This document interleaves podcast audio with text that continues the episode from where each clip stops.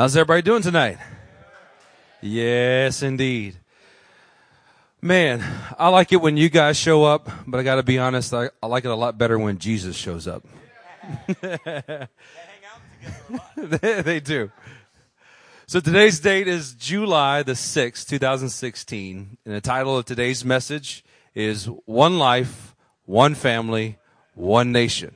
Say amen. Amen. Let's get started in the Word. Let's go to Genesis chapter 12, and we'll start in verse 1.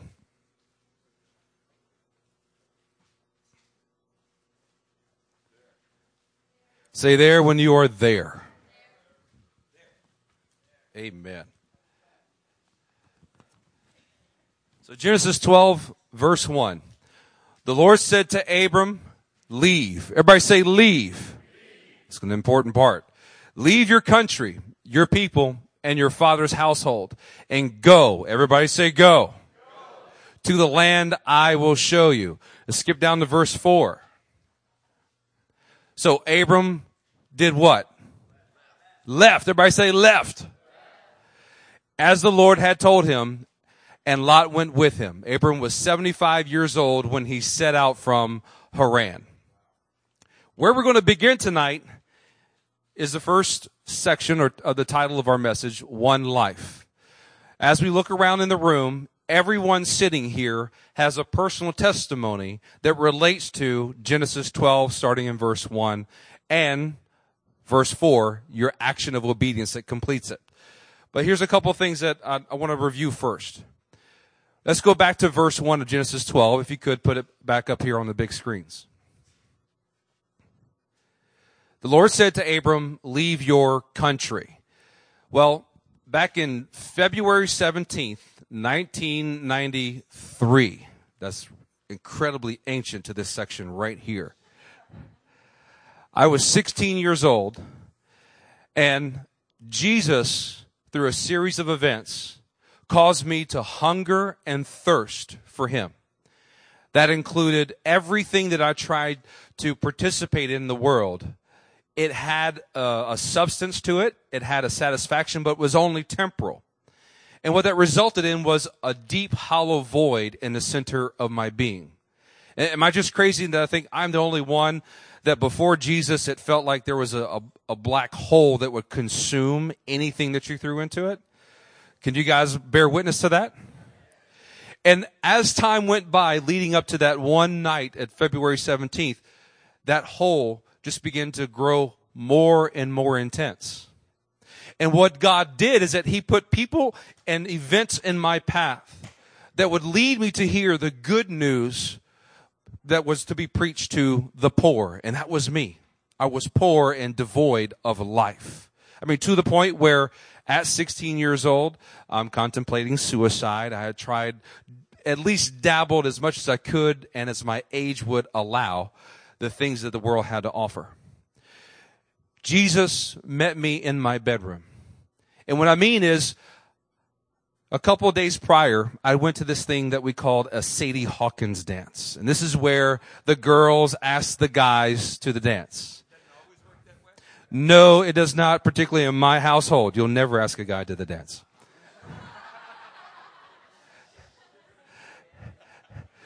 So we go to this dance. I mean, come on, I'm, I'm a sophomore in high school. This is the time of my life. I'm no longer, you know, the low end dirt and squalor of society in a high school. Uh, being, being a freshman, that's another term for that. Now I actually have some clout and some status. I'm, I'm, a, I'm on the football team. And here I get to spend time with my peers and just party.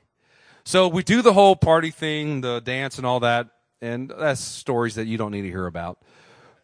But late into that evening, there was that vortex, that black hole. And everything that I just threw into it hours before, it consumed and it asked for more. I had zero life within me. Well, I called up my one friend who I knew was a faithful churchgoer who won many Bible awards for memorizing scripture, uh, but also would join me in my worldly endeavors of you know, participation. And his name was Eric Stevens. So we went to the same high school and I called him at 3 a.m. and I said, I said, look, bruh, I got to go to church. I'm tired of this. And all I knew is that I needed something other than what everything else the world had to offer had given me. So I called him and, you know, Eric, uh, very egregious to, to call me back at 6 a.m. in the morning. He woke me up. We went to church. He was, you know, taking the heathen into the building of the Lord and there was going to be a salvation that day. Well, we, we go through, we go through the service and I won't say the name of the church, but it was first something. But anyway, we're sitting in that service and I'm looking around and I see just the same level of death that I just walked out of eight year, eight hours prior to that. I'm going, I don't want anything that this institution has to offer. Uh, my brother's doing his best, but uh, this isn't it. So we go to Sunday school. Now, I, I grew up mainly Catholic, but what I mean by mainly Catholic is mainly going to church once or twice a year. Easter a, mu- a must, otherwise my grandmother would kill me, and possibly December for Christmas. So I'm sitting here in the Sunday school. I'm bored out of my mind, and as well recovering from uh, events the night before. And I'm falling asleep. I'm not paying attention. On the way out, I remember them uh, hearing them tell me about a jambalaya raffle and they hand me this pamphlet. And I'm like, yeah, sure, I'll help your church out and I'll sell tickets for your jambalaya raffle. I put it in my back pocket. Two nights later, February 17th, 1993, it's a tract, a pamphlet about Jesus called The Four Spiritual Laws. I read it and the Spirit of God takes those words and makes them not only jump off the page, but jump off the page and do a right hook across my face. And first it was a mirror reflecting the state of where my life was. You know that repentance precedes power? That you cannot give somebody the transforming power of God until they first come face to face with their true condition of their sin. That's what God did to me in that pamphlet in my bedroom that night. And when we got to the very end, uh, I realized you know, I'd made a mess of my life because I was the king of my own life. And the only way for it to be restored was that Jesus alone could be the only king of my life. So then what I did is I, at the very end, went back to my Catholic roots. And when you pray, you pray with your head bowed and your eyes closed. But when you're reading the Lord's Prayer, you have to have at least one eye open. So with one eye open and one eye closed in reverence to the Lord, I read the Lord's Prayer. But I remember in that moment, the Spirit of God was not only just prompting me, He was tugging me that you have to give it all. There is no median ground here. Amen. So when I got to the point in that Lord's Prayer, which was a little bit unorthodox compared to most that I've read, it said, Take the throne of my life. This was the point of absolute surrender to the King of Kings. And in that moment, there was, you know, rain and thunder happening in, around our house at that time, but a huge clap of thunder hit. And the presence of God descended upon my bedroom and he filled me. He transformed me. I became a completely different human being. I didn't turn a new leaf. I became an entirely new species. I knew it Number one, because let's go back to this idea or the or what's laid out in Genesis 12:1, leave your country. You know, what we experience with Jesus is not just a private occurrence. Religion is not private. Because my relationship with the living God is on full display at all times. So what was required of me is that in that moment, what happened in the secret recesses of my room, the transforming power of God made me into a new creation. I immediately came into conflict with what my country, my world around me had told me I needed to be. I was no longer of its kingdom. So there was separation between me and that kingdom. Well, I could stop right there and continue to be who, all, who I've always been but then that would put me in conflict the next day at, at school with the people. What that meant that as all the friends that I had, now there would be a disparity. This is when later on Eric would, would tell, and he'll let him tell a bit later on uh, tonight as well. When he looked at me, he saw that I had changed, not just morphed, but I was transformed into something totally new. I remember looking in the mirror that night and I looked into my eyes. Not only did I see an absence of death, I saw Jesus inside of my eyes. I knew it was somebody else. That put me in conflict with the people at school. Well, then comes the last litmus test household. The way that you know that someone's life has been transformed by the power of God is when your own mama can testify that you've been born again. If your mama can't say that you're born again, then you're probably not. Because no longer did my mom have to wrestle with my slightly rebellious or contentious nature. Mary, I cleaned my own room and she didn't have to tell me. I picked up my dishes. I picked up my shoes. I remembered to take my keys with me. I took out the trash. All of this without being asked.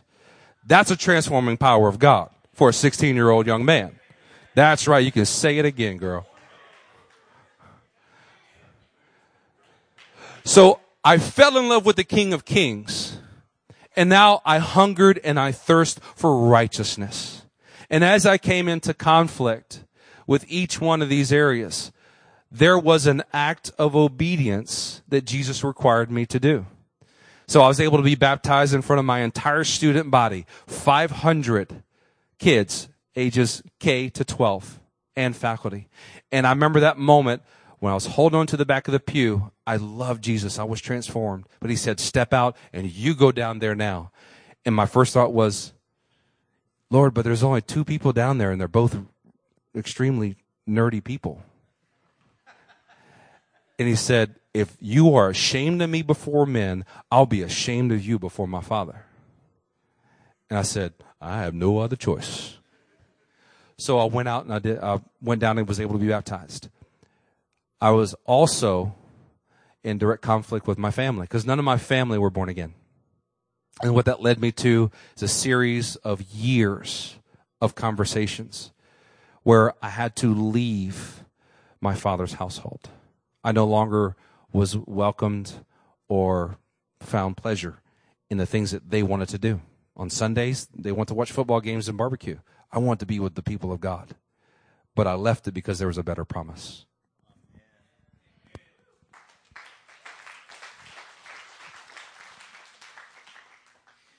The gospel, in its essence, is always a story about leaving something and going where the Lord tells you. Look at Matthew 4 and verse 21. Say there when you're there.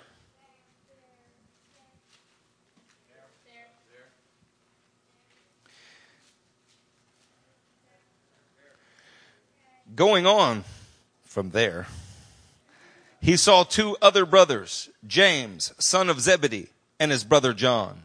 They were in a boat with their father, Zebedee preparing the nets. I'm sorry. They were in a boat with their father Zebedee preparing the nets. Jesus called them and immediately they left the boat and their father and followed him. The call of the gospel is about denying yourself, taking up a cross and following him. It will always separate you from everything, but it's not the end of the story. Amen. If you'll turn with me to Revelation chapter 18. The New Testament book of prophecy speaks to the exact same thought. Revelation 18 and verse 4. It says this, Then I heard another voice from heaven say, Come out of her, my people, so that you will not share in her sins, so that you will not receive any of her plagues for her sins are piled up to heaven. It says, come out of her, my people. That's the exact same thing when whether we're studying in Exodus and watching God's people leave Egypt and then God start working to get the Egypt out of his people.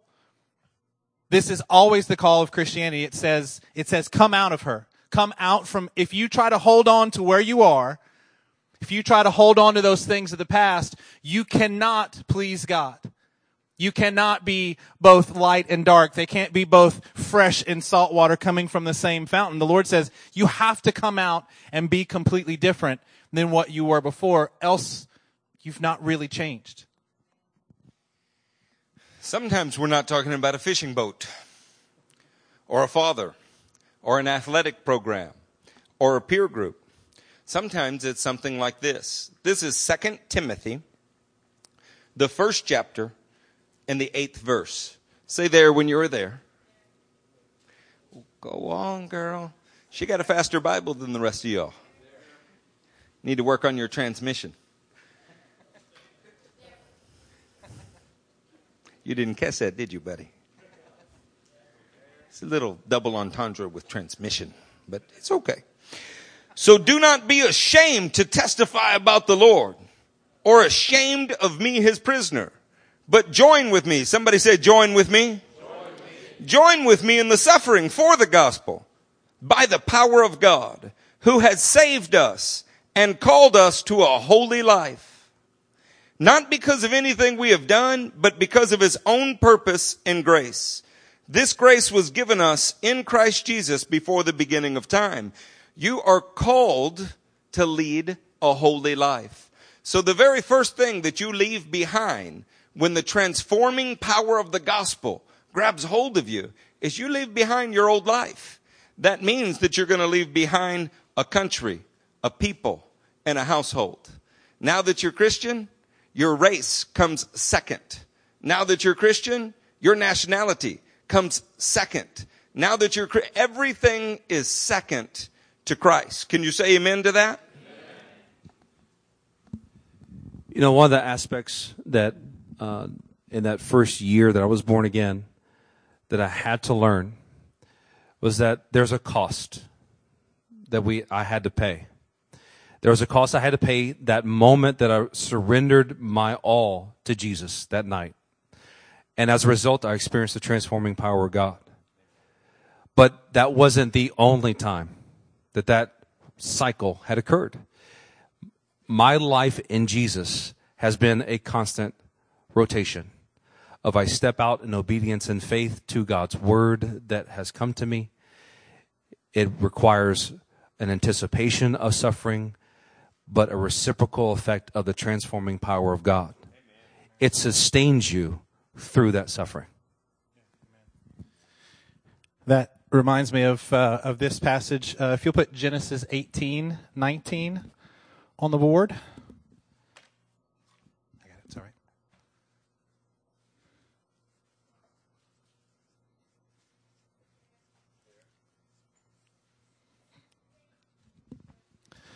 We were able to talk uh, a while. We, the pastors and our families, were able to get away a little bit last week.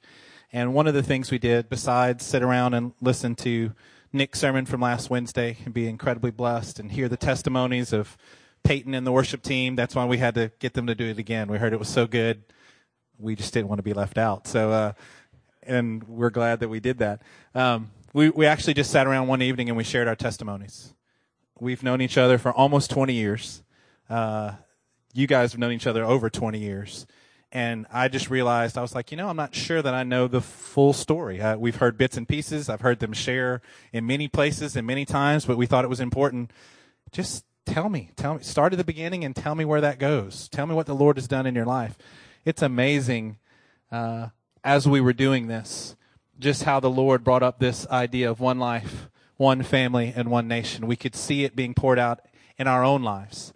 How God divinely had connected us in the same city, knowing some of the same people. Long before I met these two guys, I could see uh, Pastor Matt actually ended up in my brother's home with a friend of his trying to find out about the baptism of the Holy Spirit. I had no idea. I mean, these things we're circling around each other. God is starting to intertwine lives and intertwine destinies throughout this time. And one of the things that, that we talked about was this verse in Genesis 18 in verse 19. It says this, for I have chosen him. Everybody say chosen him. God always chooses one life so that he will direct his children and his household after him to keep the way of the Lord by doing what is right and just so that the Lord will bring about for Abraham what he has promised him. This connection between God choosing us as an individual But the choice in the, the, him choosing us, if it's like Abraham, is because he would direct his family, his children, and his household. I never noticed it before, uh, or maybe it, it just came back to me today that you realize there are two words there? It's not only his children, but what else is it? So what's the difference? One is a natural kind of blood that comes in, your children. And other is those that you become responsible for in your life. God wants you to not only raise your children, but he wants you to raise a household that glorifies him. This church is one of the best I've ever seen at having people come into and underneath a household and being trained.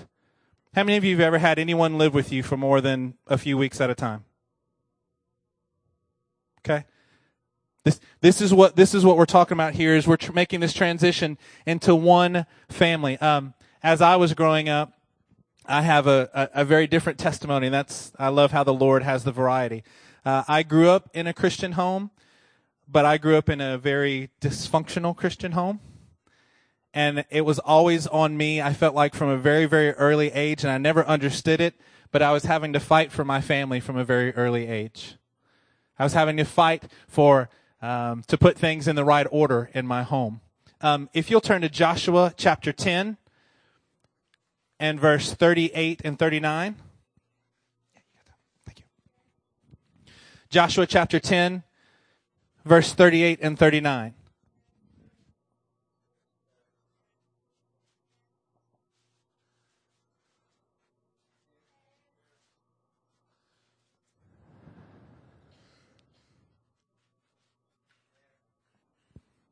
Bible says this.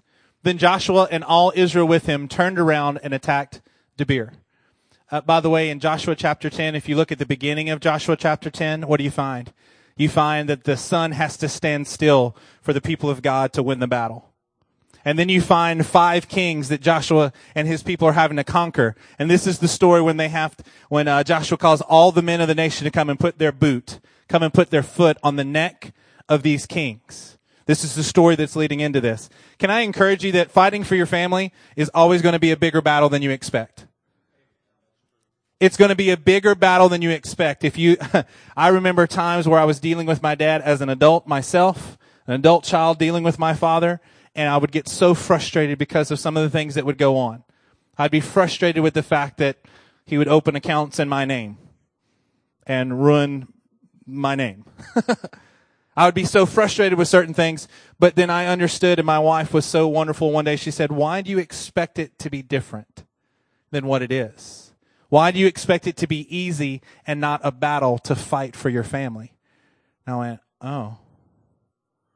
Sometimes we get discouraged in what's going on. We've had conversations, endless conversations the past few days with different people from different cities in different circumstances. And the common thread has been, we're tired of having to fight for our family. Shouldn't it be easier than this? Shouldn't this be easier on us than what it is? And these few passages, I want to encourage you with it. There's always going to be a battle for your family, but it's worth it. It's always going to, if it takes you years, it's worth it. This is the kind of church that we say, we're not just going to look at the mountain and tell it to be removed. If that is the, the path that the Lord has for us, we're going to say, Lord, give us a shovel while you're at it. If it takes the rest of my life, I'll move this mountain if you tell me that this mountain needs to be moved. A shovel ready job. Amen. Joshua chapter 10 verse 38 and 39. So they've been battling. The sun stood still. They've conquered five kings. Then Joshua and all Israel with him turned around and attacked Debir. They took the city, its king, and its villages and put them to the sword. Everyone in it. Everybody say everyone. everyone. They totally destroyed. Everybody say totally destroyed an absolute victory. There's nothing in this passage that makes you think there was anything other than total victory. They left no survivors. They did to Debir and its kings as they had done to Libnah and its kings and to Hebron. So we see here that they take this city. And by the way, the name of this city right here, the name Debir means a, a city of sanctuary. It's a sanctuary. Now let's turn to Joshua chapter 15 verse 13 through 17.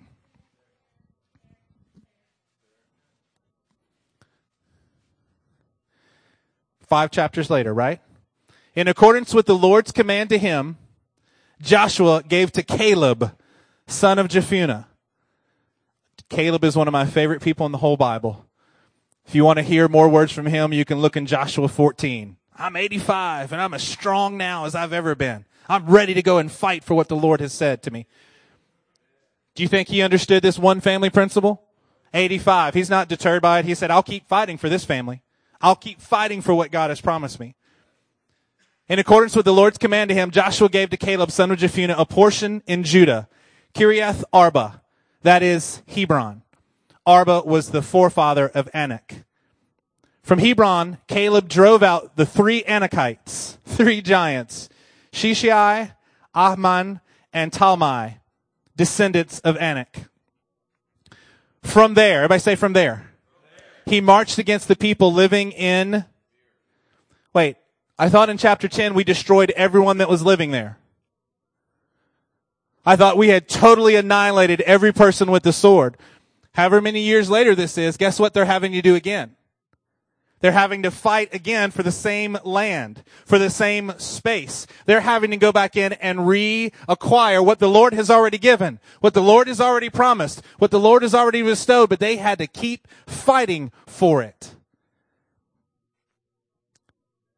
This town was formerly called Kiriath Sepher, which means the city of the book. As a family, we're going to have to constantly keep fighting to have the city of the book. We're going to have to find God's standard of holiness in us, and we have to keep going back to this so that there's a standard that we keep going back to. The city of the book. We have to go back and find God's sanctuary again because it doesn't just stay that way without you having to work the area. If you ignore, if you think that you can conquer one time and get to a time period of sanctuary, of following the book in your family, and then you're done, you don't understand God's transformational power in your family. You will have to go back and conquer it again. And you know what you're going to have to do? Conquer it again after that. You know what you're going to have to do? Keep going back to the be a person of the book, a family of the book, so that you can keep going. A few more verses. And Caleb said, I will give my daughter Achsah in marriage to the man who attacks and captures Kiriath Sepher. Othniel, son of Kenaz, Caleb's brother, took it. So Caleb gave his daughter Achsah to him in marriage. Just real quick about Othniel. this is a relative of Caleb. He's already a family member, but you know what he realizes? He's not a close enough member yet. He actually becomes a surrogate son, a son-in-law to Caleb. He comes in and says, I will go out and I will fight and I will reclaim what this family already owns, what this family already has. I will go fight for it because I want to get even closer in this family than what we had before. God, come on, guys. You can be even a part of the family, but Lord is always looking for those to be like Caleb and like this family that they get even closer in what he's doing. Don't be far off. Don't think it's okay to be in an extended part of the family. The Lord allows us to get as close as we desire. He allows us to get as close as we want to get. That makes me think of a, a, message that Pastor Eric preached a while back called entropy, and that what we're surrounded by is a constant decay. Well, when I hear Pastor Wade talk about fighting for the book and fighting for our family in that that that aspect. Think about the day and time that we live in now. What was what we're warring against on a constant basis is a redefinition of what our family looks like. So let's go to Mark chapter 3. We'll start in verse 32 and read to 35. What we have in our day and time is a redefinition of what gender is, of what family is supposed to look like. And the world is trying to constantly reconstruct or deviate from what God's word already says a family should be. And what we just read in Joshua is an example of the way that God shapes families. And here, Jesus makes it even more clear. So we'll start in verse 32. A crowd was sitting around him, And they told him, Your mother and brothers are outside looking for you. Who are my mother and my brothers? He asked. Then he looked at those seated in a circle around him and said, Here are my mother and my brothers. Whoever does God's will is my brother and sister and mother. You know what we're talking about redefinitions of family in seeing a man like Othniel grafted into Caleb's family or seeing a man like Pastor Piro grafted into the body of Christ. Ultimately, this is going to come down to just one thing that says which family you're in. The New Testament book of prophecy, Revelation in the 12th chapter and the 17th verse. Turn there and see what it says.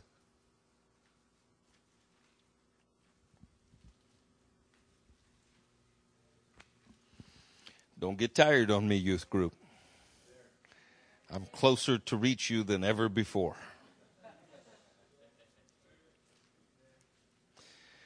Then the dragon was enraged at the woman and went off to make war against the rest of her offspring, those who obey God's commandments and hold to the testimony of Jesus. One of the things that I love about Pastor Sutherland is the life changing power of the king at work in his life has affected his entire family in every way. I'm with him when they call for godly advice. I'm with him listening to the testimonies of how he really stepped in and helped shape his family from an early age in life. The power of the gospel doesn't just change one life, it will always spread to the lives most closely associated with you. So the separation that Matthew experienced from country people and household, it didn't last. He eventually saw family members born again, and then God added to him others. Amen. You know, one of the things that uh, I I love to experience earlier on while I was uh, when I was first born again was being able to find people that I could look in their eyes and I could see the same Jesus inside of their eyes that I saw inside of mine. And that endeared me to them. I wanted to make every opportunity to bless them. So let's go to Galatians chapter 6 and verse 10. We'll read more about this. Say, there when you are there. Come on, there's no prison ministry this morning. Had all day to drink coffee, get Starbucks on your way here. Stay alive with me now. no. yeah, come on. Shaba. Therefore, Galatians 6:10. Therefore, as we have opportunity, everybody say opportunity. Let us do good to all people. So that's a clarifier. All people. Especially to those who belong to the family of believers. What I experienced when I was first born again was a temporal loss, but then became an eternal gain. That no matter where I went throughout the entirety of the world, I could meet the family of God and I would look forward to blessing them as they blessed me. So what we're saying is be encouraged. If you came from a great family, you should feel blessed. If you came from a terrible family, that is no excuse for what you can accomplish in your life through obedience in Christ. Because your acts of obedience, leaving whatever it takes, produces a family. You build your own family through your children and those in your household.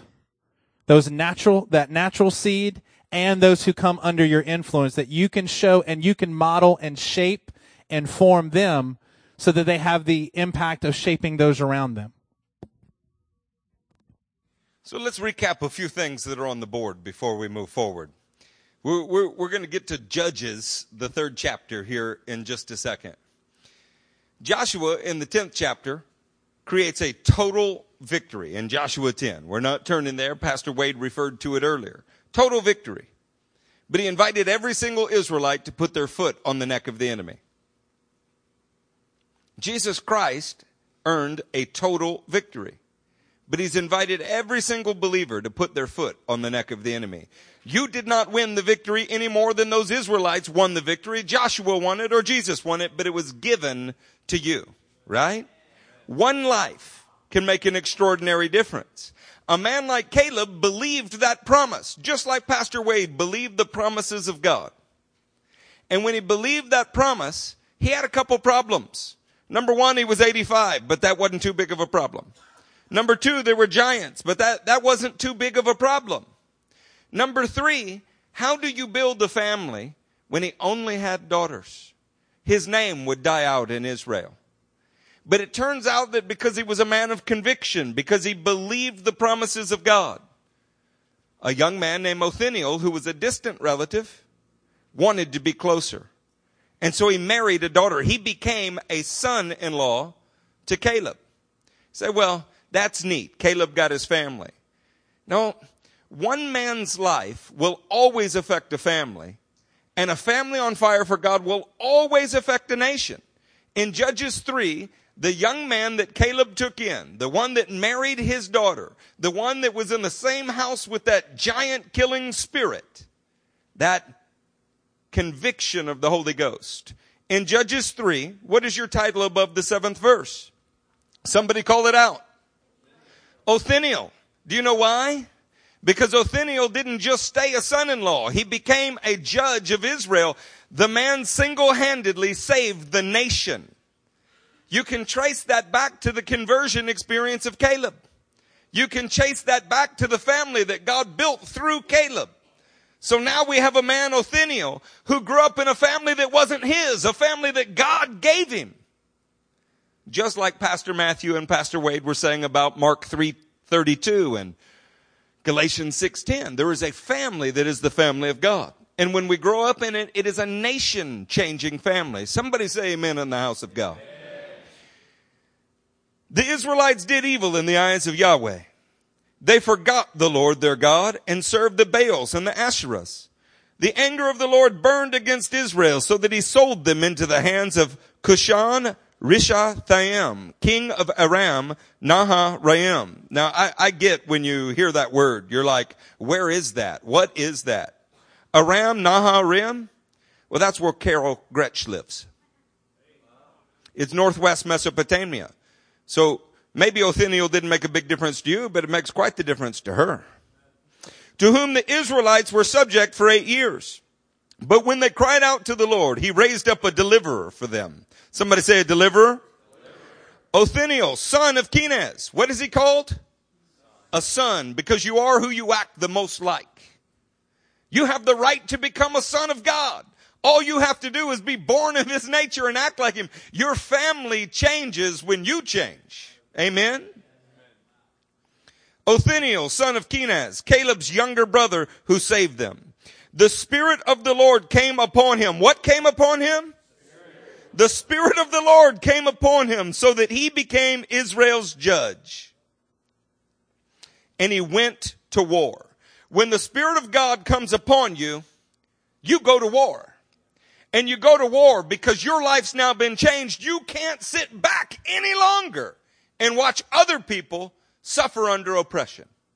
And when you begin to build a family like that, Kiriath Sepher, that Pastor Sutherland was telling us about, the city of the book, you build your family around the Holy Writ. When the Bible says it, you do it. When the Spirit of God comes on you to show you how to act, all of the sudden the family begins to be directed towards a nation.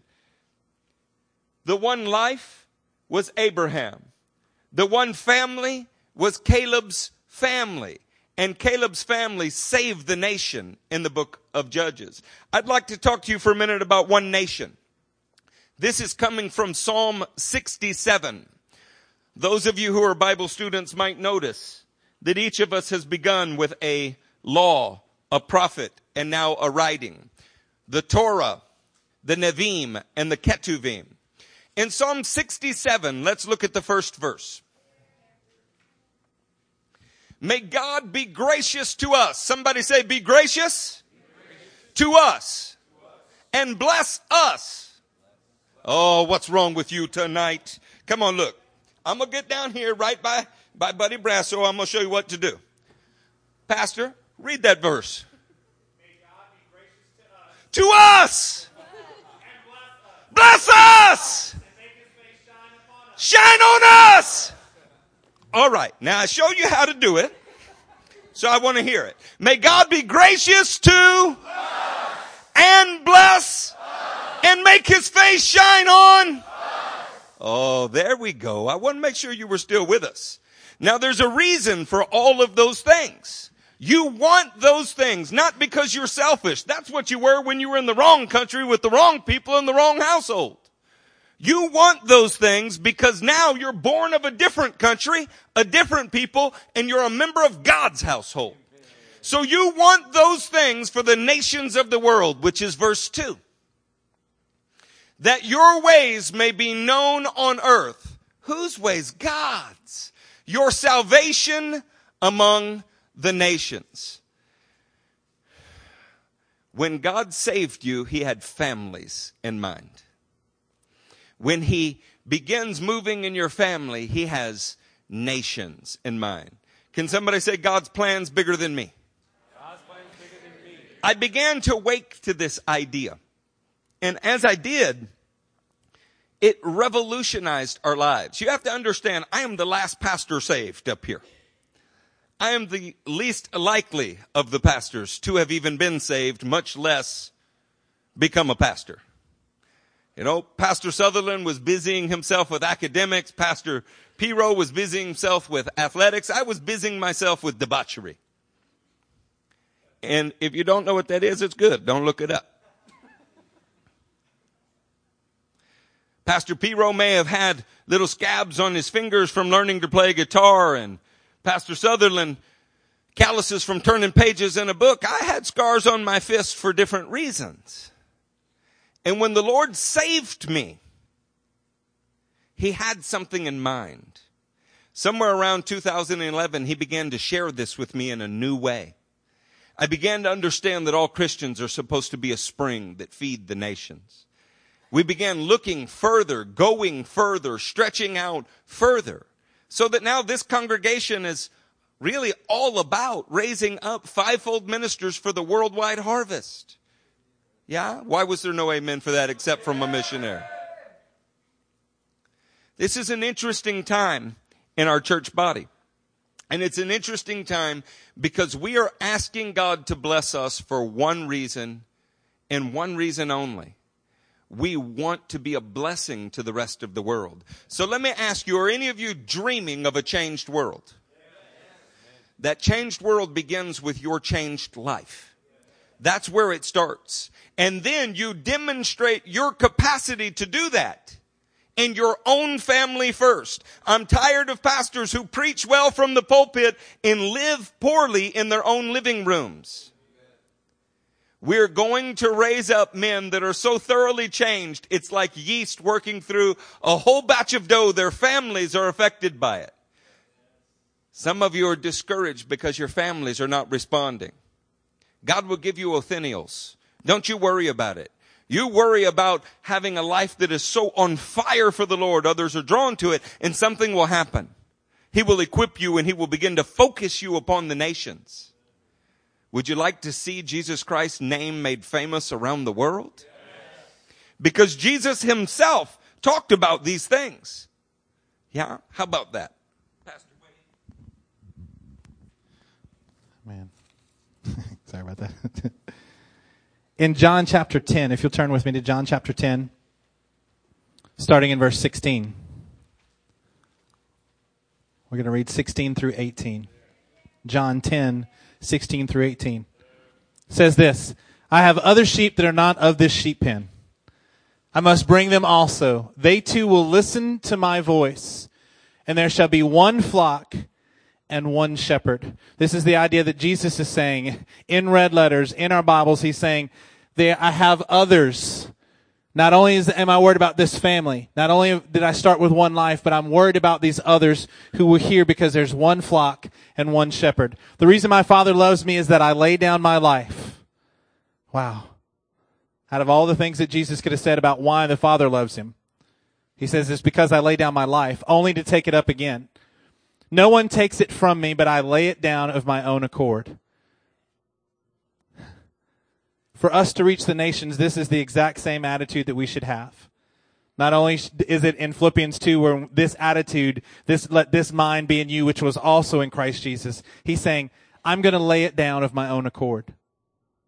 I have authority to lay it down and authority to take it up again. This command I received from my Father. This idea that outside of the flock, we have to have constantly a vision in our hearts for us to see the, not just the us, but the them. We have to constantly be looking out and saying, Lord, I'll lay down my life. Lord, would you use us to reach the nations? Lord, would you move upon us? Lord, not only in our life, not only in our family do we beseech you, Lord, but we cry out to you, Lord, for, for this, for the nations that we can make an impact there. An example of this. Jesus saying things like, I have sheep not of this flock, right? Think of one life like Mario Salinas. How many of you know who Mario Salinas is? Cody, do you know who Mario Salinas is? So, somewhere around, I don't know, eight years ago, uh, a couple boys ended up orphaned. And they found their way to my home and became my sons. Around that very same time, a concern for the nations of the world caused us to run into a man named Mario Salinas in Mexico. Now, when I put my hands on Mario to pray for him and, and speak to him, I started to prophesy about a wife and children. He said, hold on, I'll go get them. And he went and got them and he, they're little stair-step girls right there. And the Salinas family began working in ministry that day as an answer to a prophetic call.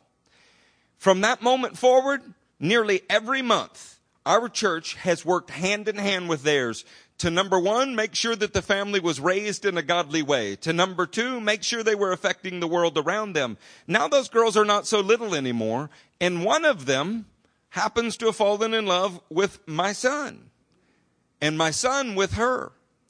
This is one life affecting one family and it will yield a harvest in the nations. Can I tell you that the Lord cares about every tribe, tongue, and nation? Do you care about every tribe, tongue, and nation?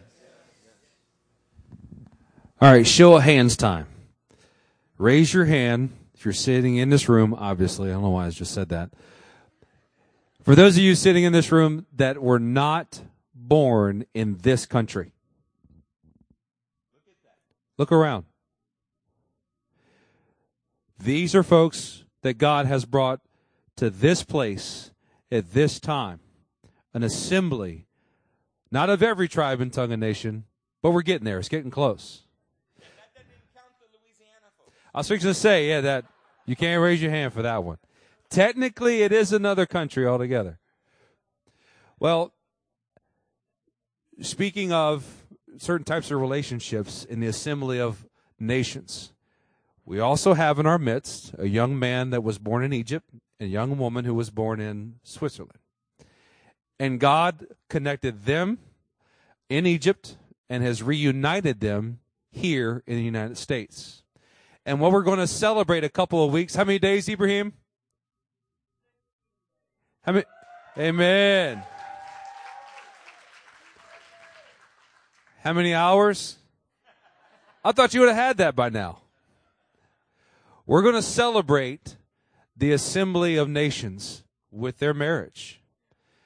I don't know if you guys know Ibrahim that well, but he's a very goal oriented kind of guy. And when he has something in mind, he absolutely puts all of his effort to get it. Eve was the center of his target, and he put all of his effort to, to get her to be his bride. With that in mind, now let's turn to Revelation chapter 7, and we'll read verse 9.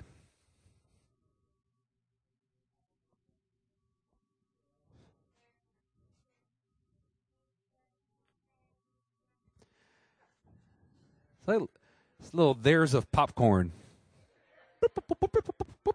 Just got to wait a second till it stops, and then you open the microwave. After this, I looked, and there before me was a great multitude. Everybody say multitude. That no one could count from every nation, tribe, people, and language, standing before the throne and in front of the Lamb. They were wearing white robes and were holding palm branches in their hands.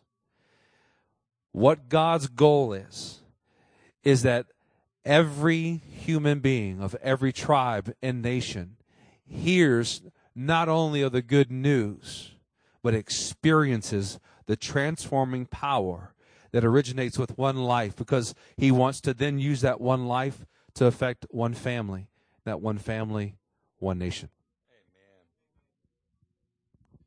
If you'll turn with me to Romans chapter 16. Romans 16, verses 25 through 27.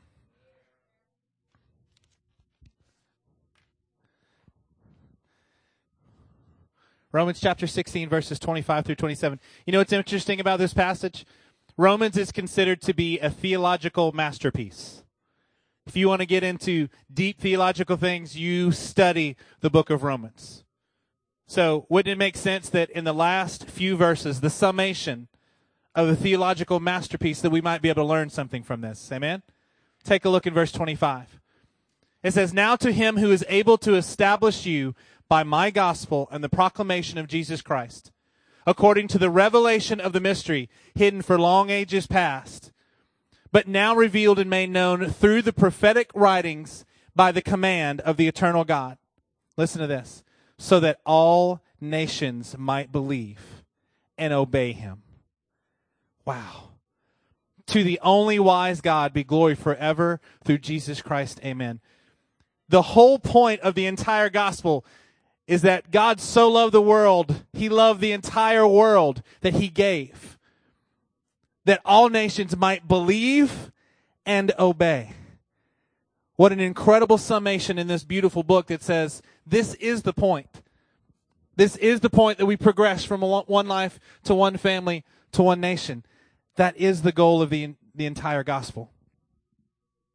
That might be why the Ketuvim, the writings, which were given to us by God to show us how to walk out our faith in whatever context we are in contain the second psalm and the eighth verse. Could we put that on the screen?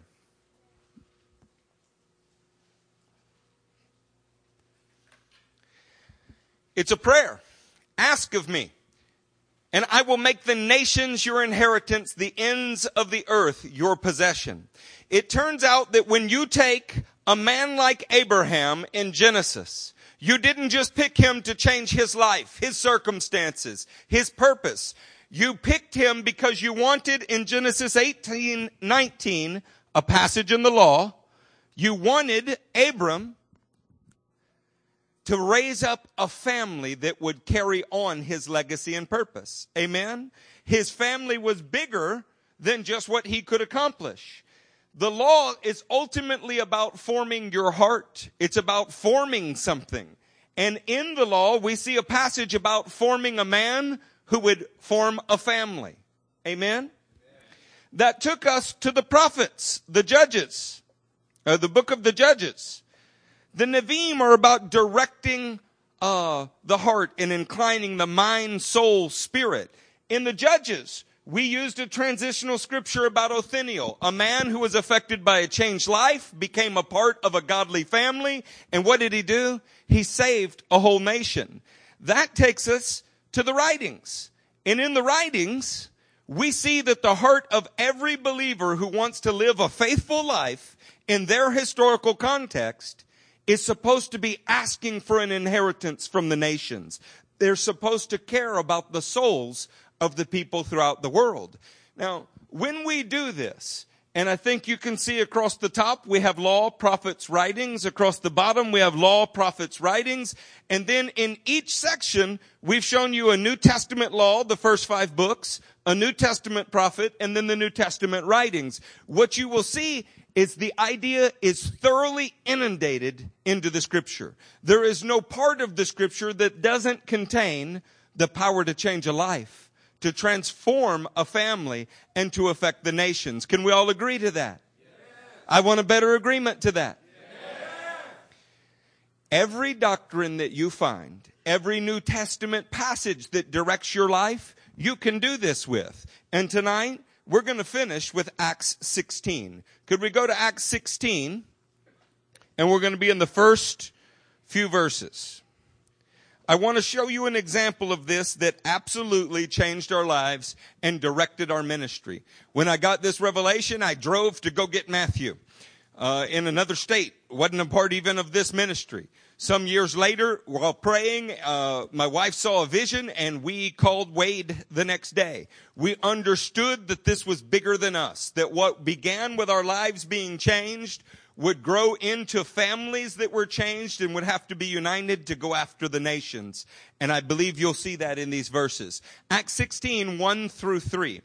He, who is the he here? It's the apostle Paul.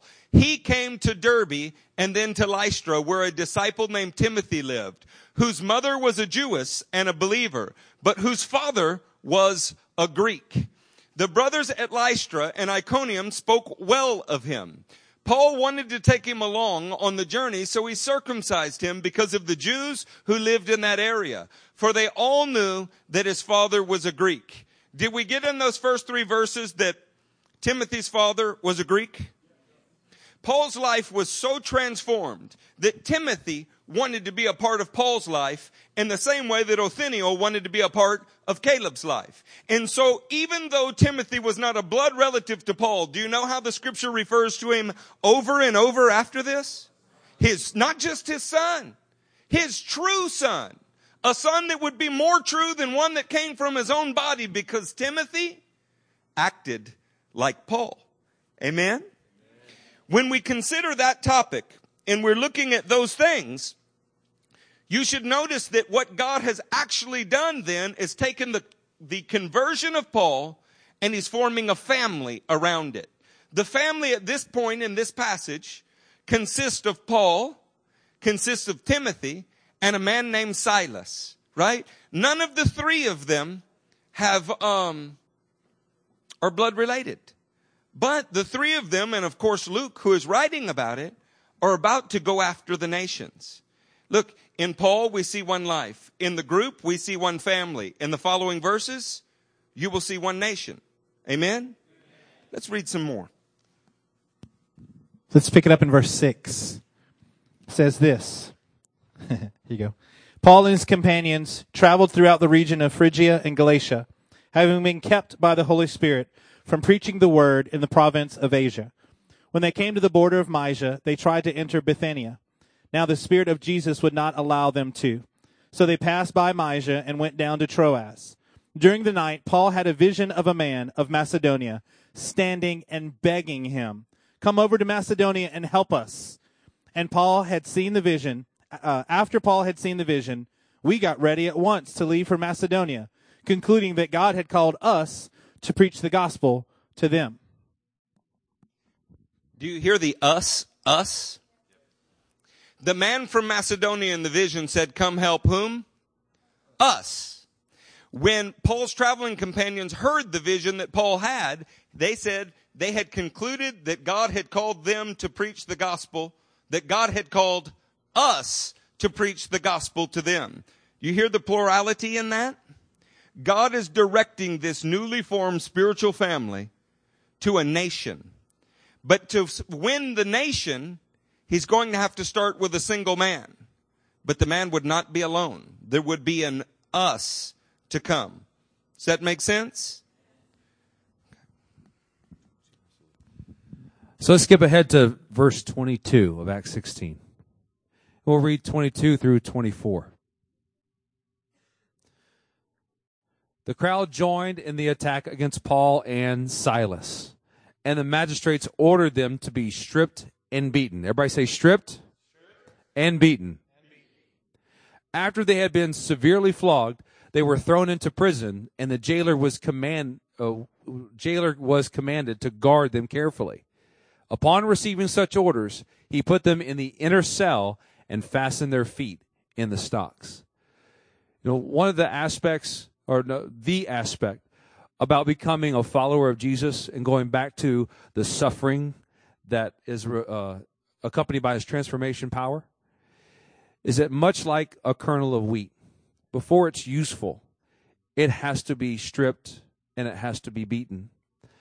When we come face to face with God's word and the reality of his transformation power, it's going to make our flesh revile. It has to die.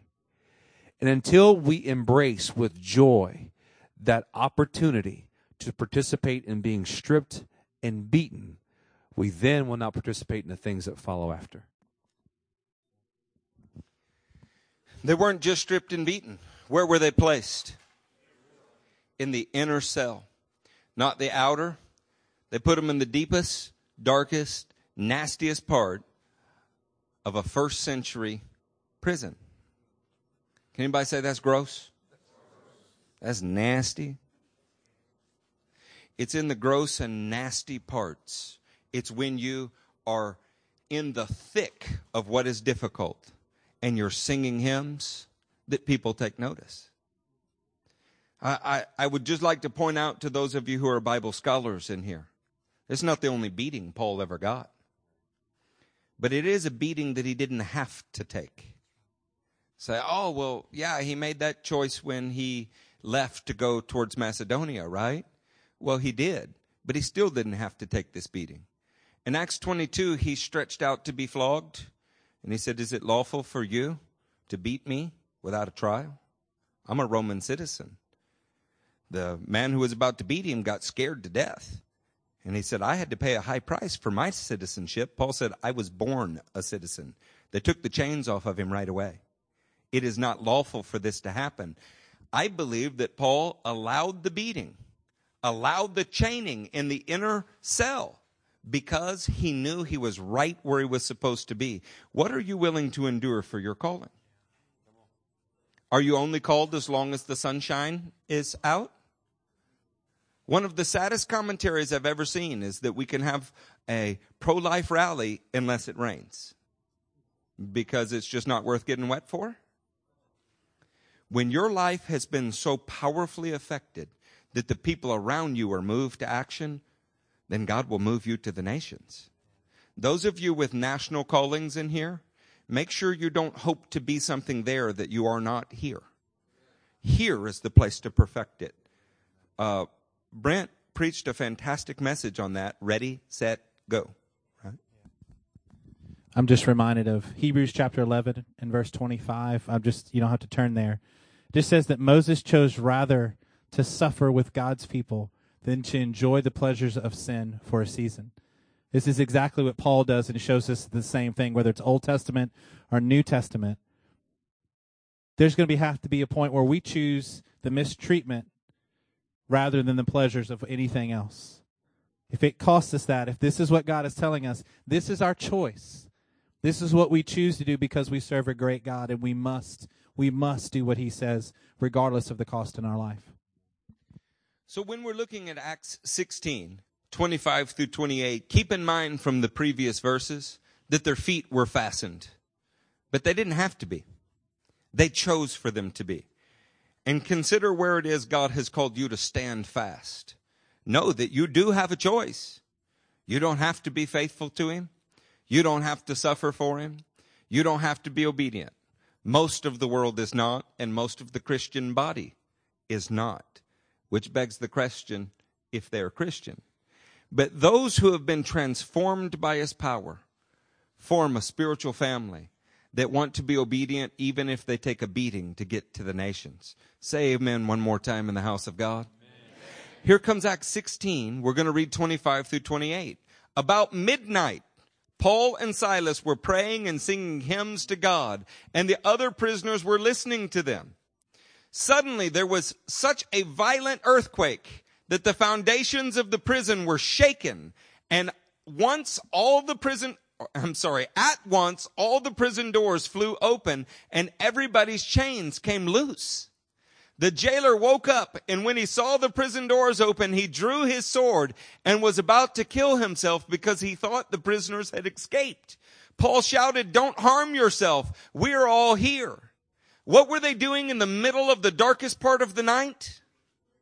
They were singing praises, locked in an inner cell, feet fastened, stripped and beaten. And what were they doing at the darkest part of the night? Praising. We're going to develop a character in this place that says, I've been so transformed and my family has been so transformed that they can't lock you in a dark enough cell. They can't beat you hard enough or discourage you enough to keep you from praising. If you were beaten into a greasy little spot on the ground, that little greasy spot would yell out, I'm blessed and I'm going to be a blessing.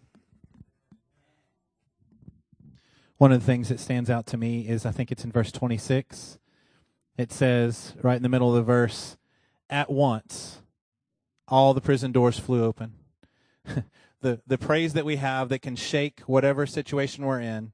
Acts 4 also says that, right? They were being bold. They were declaring God and they prayed so hard that the, the building that they were in was actually shaken. And here it says, at once all the prison doors flew open. Not just for Paul and Silas, but every prison door and every chain came loose from people. what a miracle that the prisoners didn't just take off and start running out. That's what the prison guard, that's what the, the prison keeper was expecting to happen because that is the most natural thing that you can imagine. Wicked people thrown in jail, and the doors come open and the chains come off. But you know what they realized? That they were more free sitting there in God's presence than they would have been had they run off somewhere. They stayed put because at once God moved and changed their situation. You know, as I'm contemplating putting myself in that moment, and if I were been stripped and beaten, put in an inner cell, my feet fastened, it's in the middle of the night. We experienced earlier being led into the presence of God, and as a collective body, having that that phenomenal power of His presence. This being a totally different situation in Acts chapter 16, my mind immediately goes to how did the singing start? How does usually singing start? So, did somebody walk up or just take their chains, you know, and like a maestro? Here we go, everybody start to praise. Or was it like what we, we normally experience? I don't know, when a wheel falls off your truck while you're trying to go up a bridge in Corpus Christi on the way back from a business trip to Mexico? Something like that. And there's that that that one lull of a moment where everybody's silent, and you're kind of wondering, all right, I want to say something that's really complaining right now, but I think it's sin if I do. And then one person in the group goes, mm-hmm.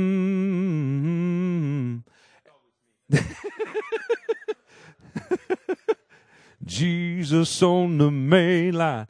And immediately begins to click everybody's heart in right order. It gets their attention focused on the bigger perspective, which is the kingdom of God, not my current situation. And the result are two things listed at the end of the scriptures that we read. And that's chain breaking power and that's earth shaking power. Chain breaking power that the chains that God has broken over you as you rejoice in the blood of the covenant that has set you free, then you take that power, put it in your feet, and you go shake the earth somewhere. That's good, isn't it? You want to hear one more better? At the same time, chain breaking power was available. The lost man felt the sentence of death in his heart. He was about to kill himself. But the voice of a resurrection gospel called out and said, Don't harm yourself. We're all still here. Why do we want the miraculous power of God in our services? Because it's the same power that convinces the sinner that his soul is damned and they can hear the voice of a, of a herald say, Don't harm yourself. Life is on the way. Come on, amen. Let's finish this passage and watch how these subjects all close together. Let's start in verse 29. It says the jailer called for lights, rushed in, and fell trembling before Paul and Silas. He then brought them out and asked, Sirs, what must I do to be saved? The Lord replied, Believe in the Lord Jesus, and you will be saved, you and your household. Then they spoke the word of the Lord to him and to all of the others in his house. At that hour of the night, the jailer took them and washed their wounds. Then immediately he and all his family were baptized. The jailer brought them into his house and set a meal before them. He was filled with joy because he had come to believe in God, he and his whole family. this is the Macedonian man that we had seen before at the beginning of the chapter in verses 6 through 10, we see that Paul had a vision. They were stopped from going certain places and directed by the Holy Spirit to come here. They were in prison because they knew that God had sent them here because someone's life mattered, because someone's family mattered, because there was a nation that needed to be reached. And so they chose to be chained. They chose to be stripped and beaten and stay right there, even though they could have gotten out of it because God had already spoken to Paul and he knew that he and his whole family of this jailer were on the line here and it mattered. So then, in a nutshell, in the gospel of Jesus Christ, you must deny yourself, take up your cross, and follow him.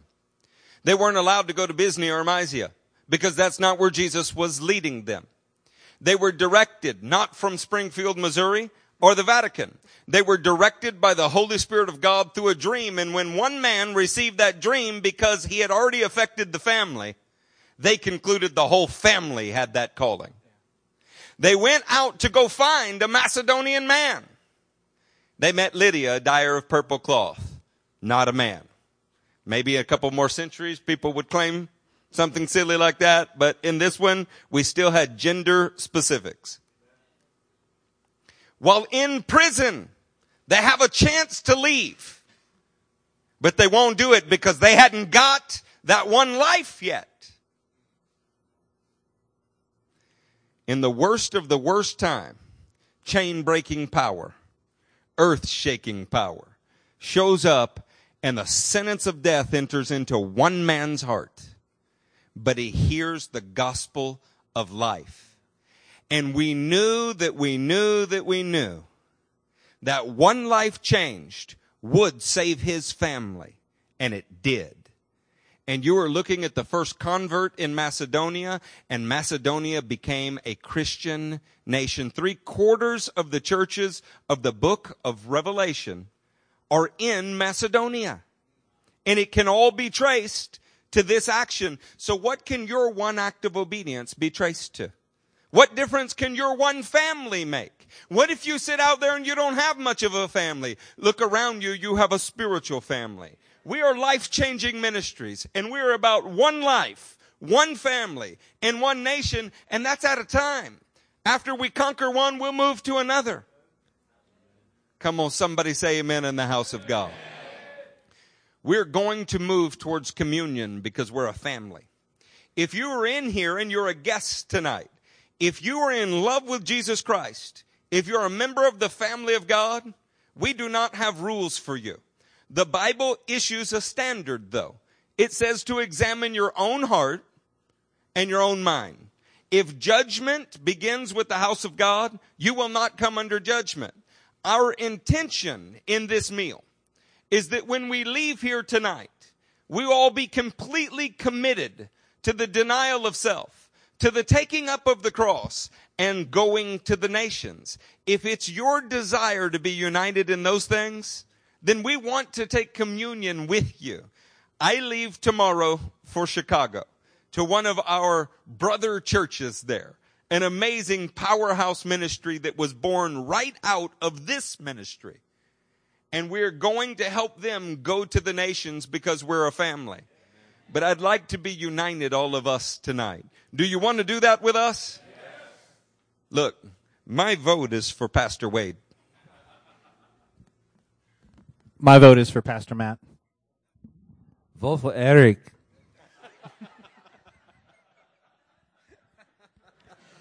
The day of the super pastor and the mega ministry in my mind is over.